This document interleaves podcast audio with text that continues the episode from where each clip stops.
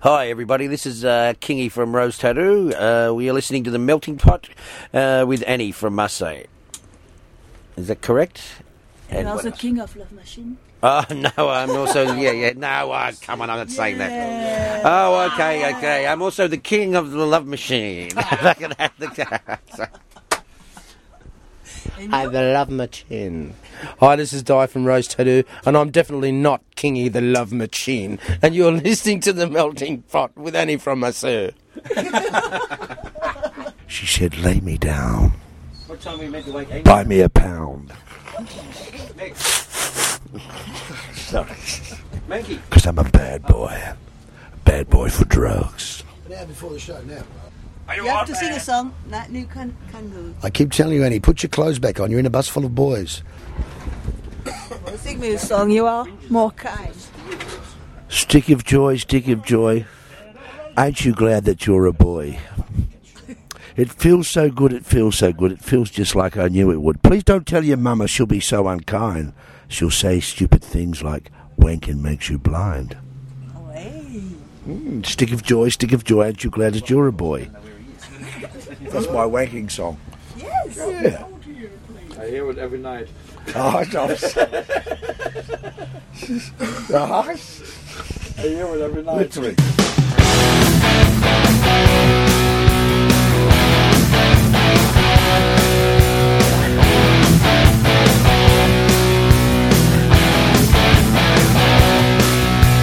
Now the blood's been spilled. We must make our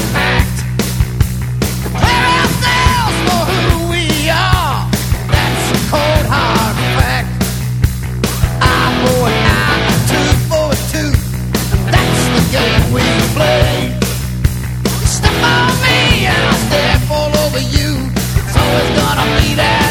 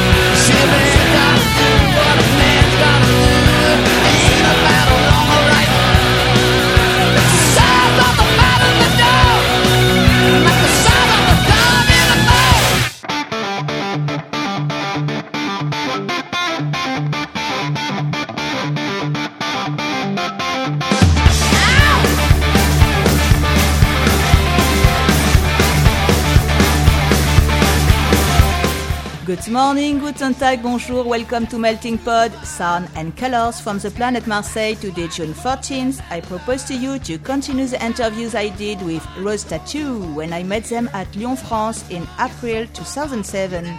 Today is with Angry Anderson, the singer. We were backstage during one and a half hour. In this context, it's difficult to speak about an interview. I would prefer to speak about a conversation, a true meeting between two persons. Thank you, Angry. It was really a pleasure. I propose to you to listen to this interview in three parts, around 30 minutes, with music. When did it happen? When did you feel me slipping away? I prepared some questions for Angry, but as you will notice, he started to speak before I plugged my microphone. So I chose to follow the conversation as he wanted. Be ready, Angry Anderson on Melting Pod. uh, as a label and um, producers. Yes. Tell me, t- tell me the story with Albert. Well, the Alberts Alberts is like a family, and uh, of course they start with the Easybeats. Um, when the Easybeats went home to Australia from uh, England and from Europe, from touring America, they the band broke up, and then they wanted uh, Harry and George, the two guitar players, they wanted to create a label so that they could record because they were so uh, disappointed uh, that rock bands and, and bands that had new ideas and and their own original ideas were so even back then we have the same problems now. 40 years later we still have problems. Record companies won't listen. Um, smart record companies or smart um, A&R people who look for new bands they listen they will listen to the band and say okay come into the studio and we will capture this. 80% maybe even 90% of rock of rock and roll bands uh, they join a label and the label wants to change things so with it with Alberts the good thing was two guitar players started a label and they wanted to record bands that they found had something special. First band, they recorded pop artists as well, pop singers, uh, because they're very good at that. They write, George and Harry write very good pop. One singer, who was the singer in the Easybeats, one of our new tracks, Black Eyed Bruiser, is a song they wrote for him in the 70s. And we made a cover of it on this album. But in those days, first band were, was ACDC. then uh, they had a signing with the Angels. Then us and another band called the Choirboys, Australian Choirboys. And the four bands were, in Australia, they were the top of the heap. They were the four uh, most highly regarded uh, rock bands that had each band had a different, very different, very unique sound. But in years, in years um, since then, people have said that's the Albert sound, but it was a it was a way of recording where they didn't interfere.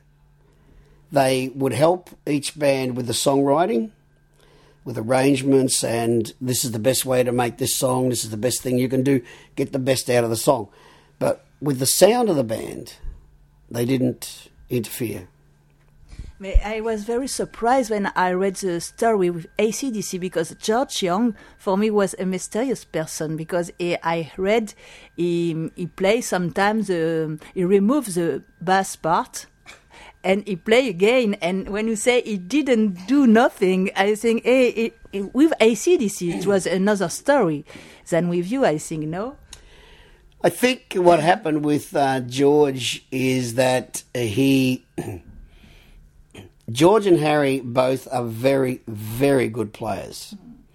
They were the two guitar players, they were the songwriters, they were the main push behind a uh, the arguably the most successful pop band right up until say INXS uh, in Australia, the Easybeats.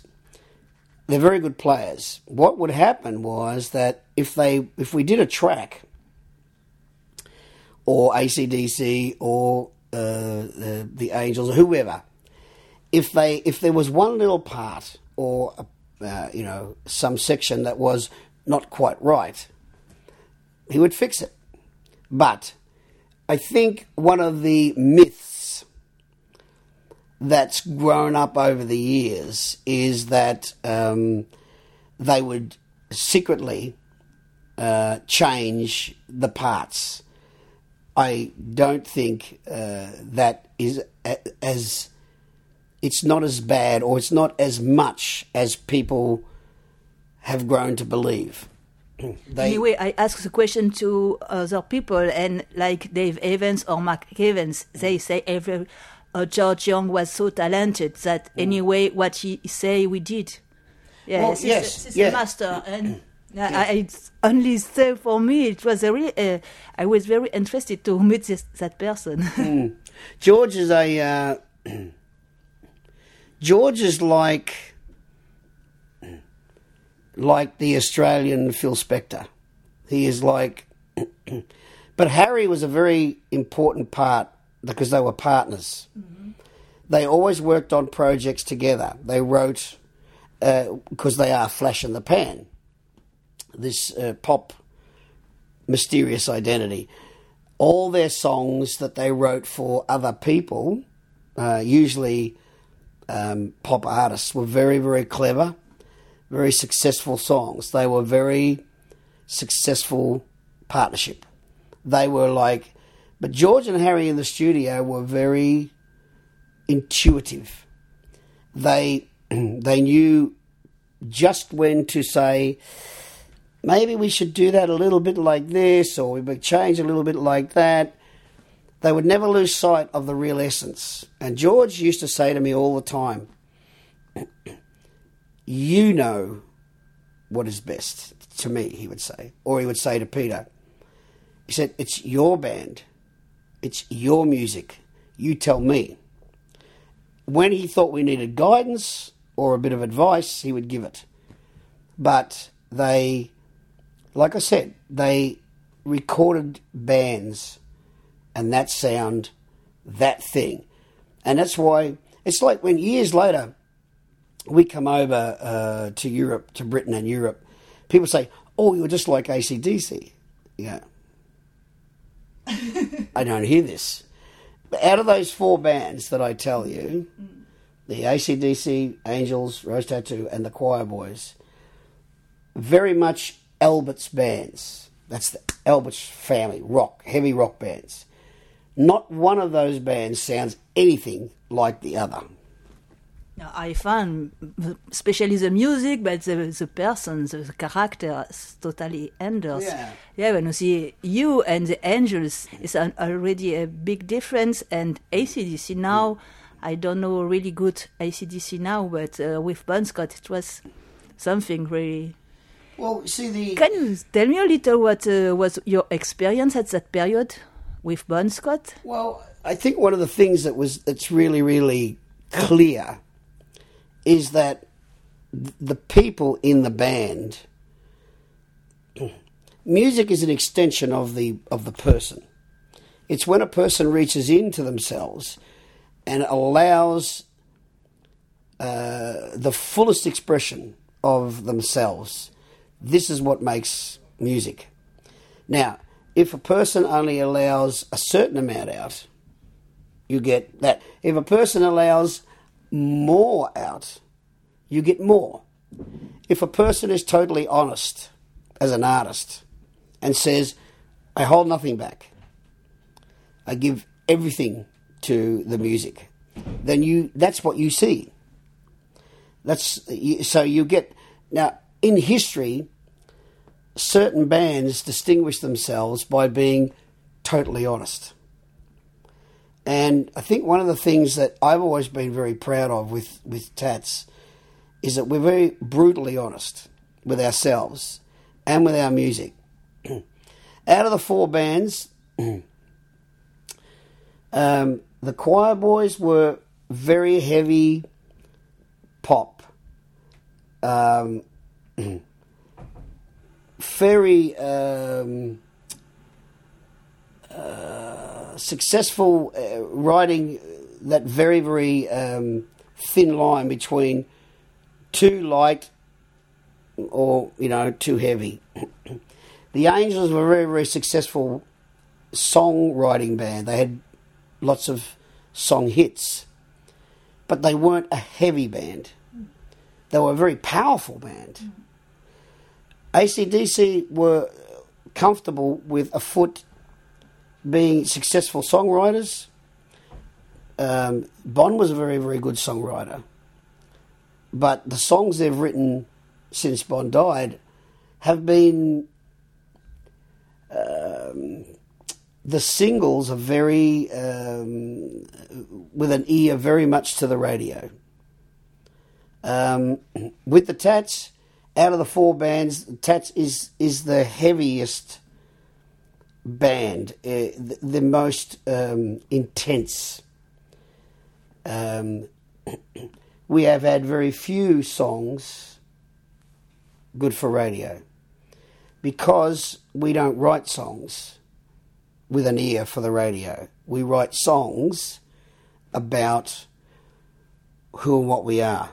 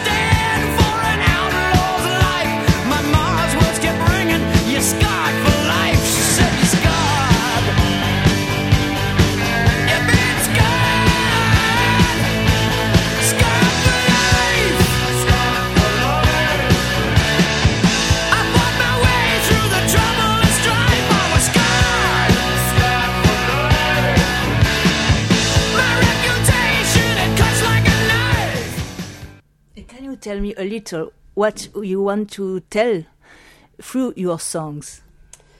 Well, it's the same way we were talking about, as you said before. Uh, uh, what was it like in those early days?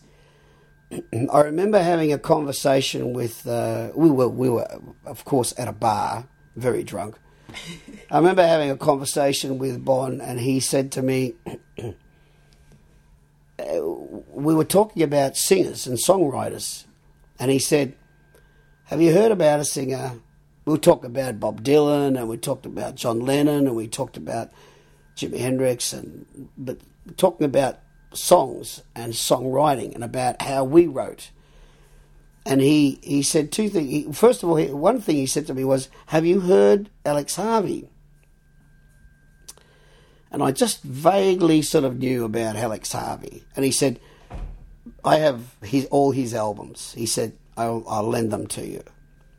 So I was, I was hooked on Alex Harvey because he's such a wonderful writer. He writes beautiful, very, very, very clever lyrics. The, in that conversation, we talked about, Bon and I talked about one another as being rock poets.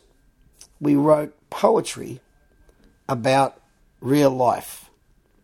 And instead of sitting on a stool reading the poetry, we sang our poetry in rock bands. And that was what the difference. But we saw ourselves as modern day poets. And one of the things that we talked about that we that we fervently believed in and that we would always stay true to was that everything that we wrote would be true. That the things that we wrote about would be things that we saw and felt. And that way the songs would have a truth to them which as i said before see if you if you allow people to see your truth, uh, then they can see the real you. It's this. Uh, sometimes you can say you are courageous because sometimes the people hide when you are open like that. So you become fragile. No. You you become uh, yes. There's a fragility about it, but that you become vulnerable. You, I think one of the things that you open yourself to when you write truly from how you feel, from your heart, it then then someone knows you. And unfortunately, with some people, it's human nature.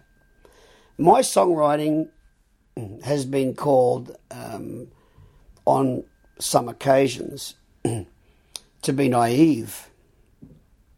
I've had criticism. Um, Angry Anderson writes nothing new.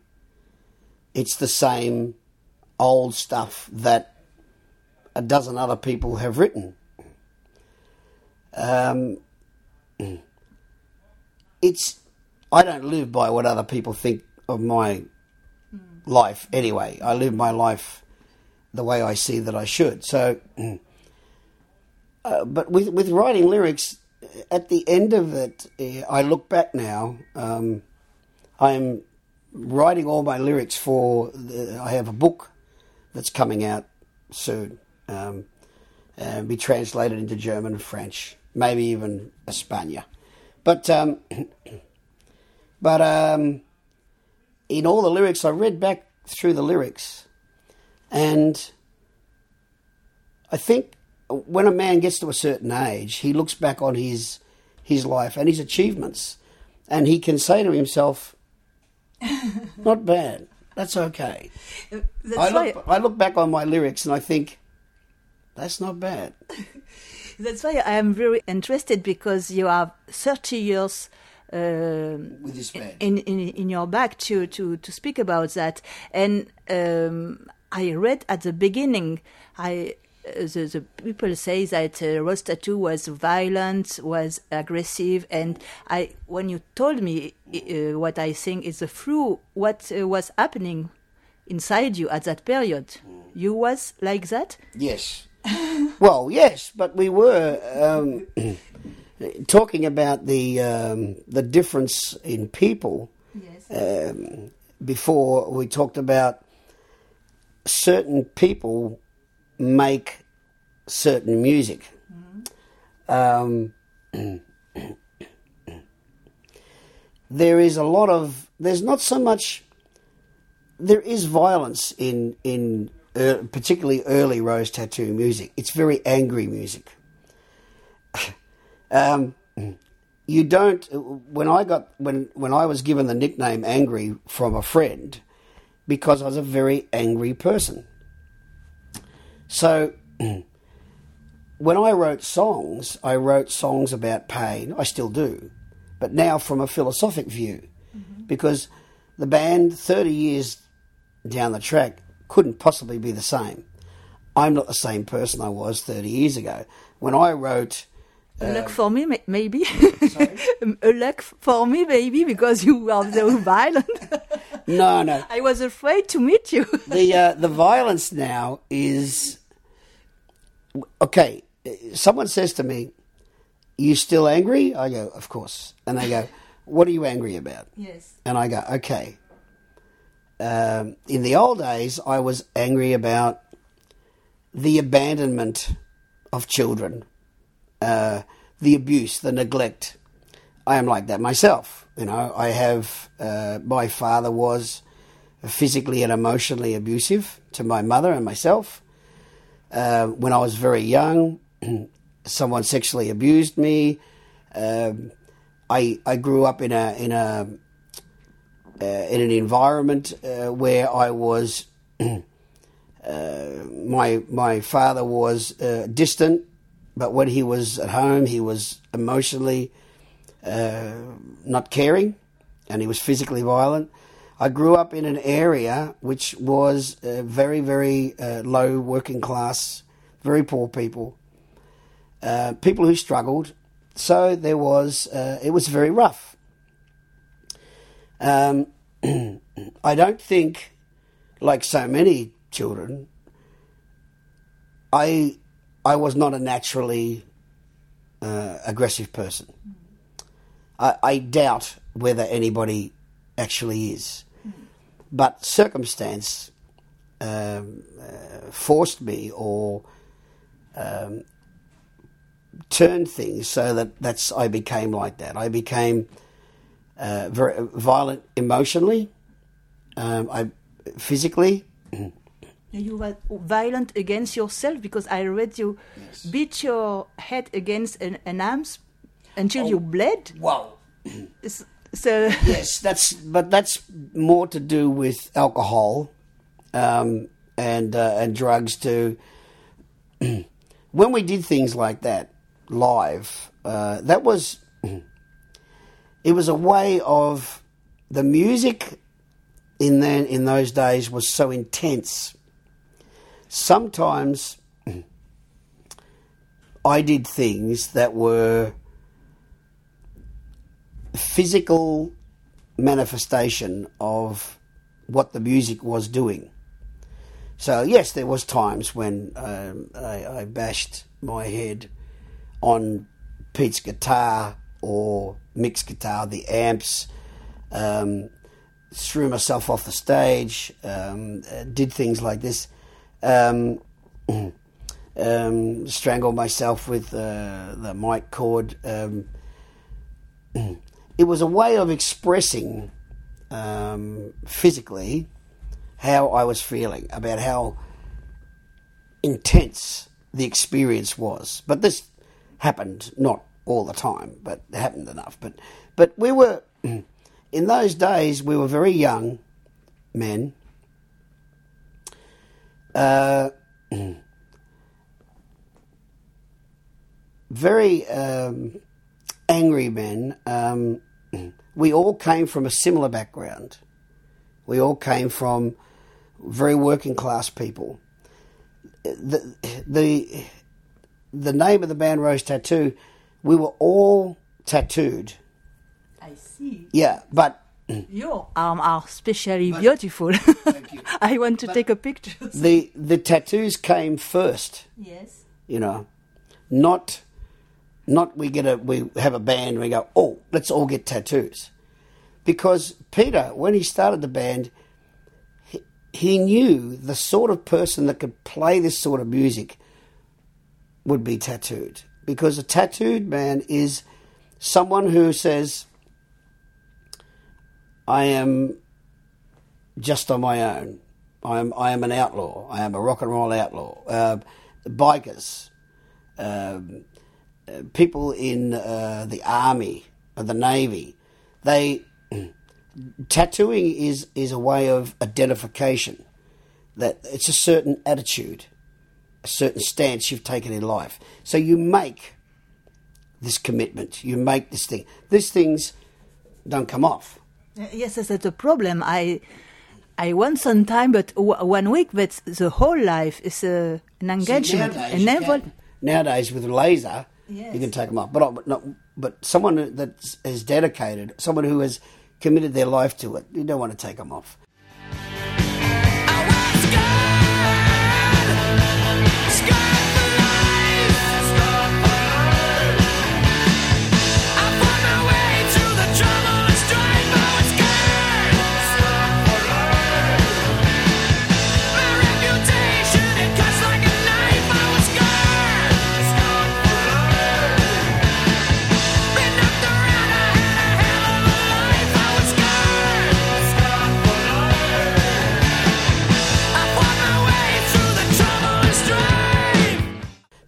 In those days, the band was very the the five people came from the similar background. They were we were tough people. We were uh, uh, strong, uh, violent, um, as in we we were as kids. All of us were people walked on us. Um, uh, we we were determined that together as a band we would be the strongest, and we we would let no one um, uh, take that away or break that down. So the the the thing about the the thing about the physical violence was because there was no other band like us, and so people would look at us and think, uh, see us as a threat, or see us. Um, and there were there were many times when people would throw things at us, as drunken people in you know throw things at bands. Well, you see, other bands go, oh, you know, mustn't do that, but we would say, don't fucking do it. If he'd done it again, smack. But other bands didn't do this. Other bands, but we would. Because that's who we were. That's what we were. Well, that's where we came from. We, like bikers, like, you know, those kind of people.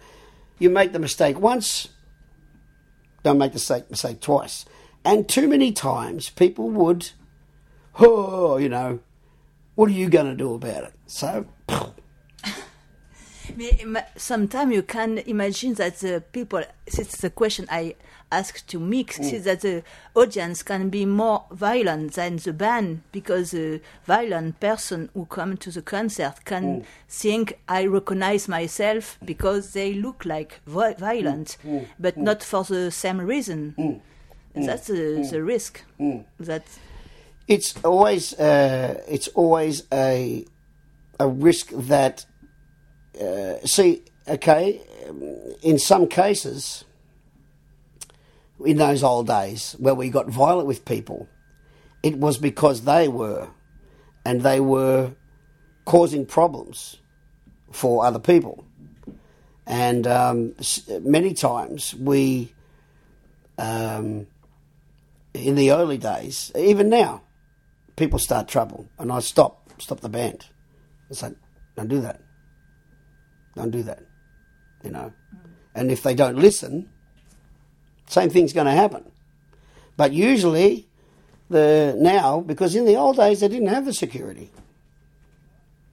In the old days when we first started playing, there was no there was no people in the crowd for security. That wasn't. They didn't do that. So these people were, you know, pushing people around and they were being aggressive. And see, I grew up as a little person at school and through my life, and always big people try to push me around. Well, this doesn't work. If you try to push me around, you're in big trouble. It is not the first time I, I listen to that from the Australian people. They like to fight. No, we don't like to. We don't like to, but we are not afraid of it. There are some things, there are some times when you must stand up for what is right. And, and many times, um, in the, particularly in the old days, there were people who were not considerate of other people around them. And they needed to be taught a lesson. So, you do it once, twice, three times, all of a sudden, everybody says that's what they are, that's what they do. But now, after 30 years, because you are the only person who stay in the band during the all the time, you never left the band. Uh, It's the same sensation I have with uh, Rick Brewsters when I sp- spoke with him, because uh, 30 years with the Angels was Yeah. the only one. Yeah. You are the only one with Rose Tattoo. What is your uh, look about the band now, and what uh, um did it change in your personality? You told me I was angry. Uh, I still am angry now. I'm For very- what? Very angry. Well, Tell me. I'm very angry I was in love, what keeps that time? Rock and roll is still on my If you want to know why Angry is still angry, I propose to you to listen to this interview in a second part. Right now, you can check my website, Melting Pod, www.meltingpod.com, and send your comments and reaction, or find the link to the band if you want to buy their music. I recommend you their fantastic last album, Blood Brothers. I opened that show with Man About Town. I think it's my favorite song. then some extract of Slipping Away. Right now, you can recognize that famous song, Scarred for Life. I hope you will stay connected with Melting Pod. Bye, tschüss, au revoir, à la prochaine fois.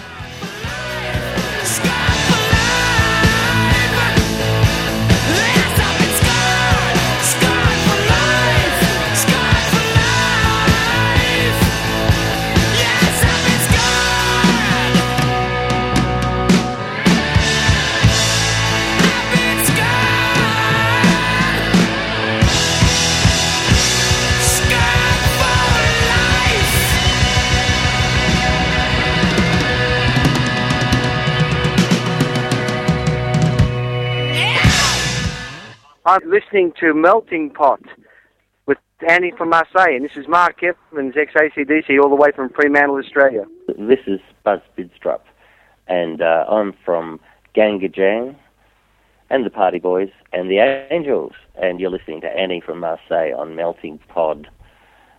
I love it.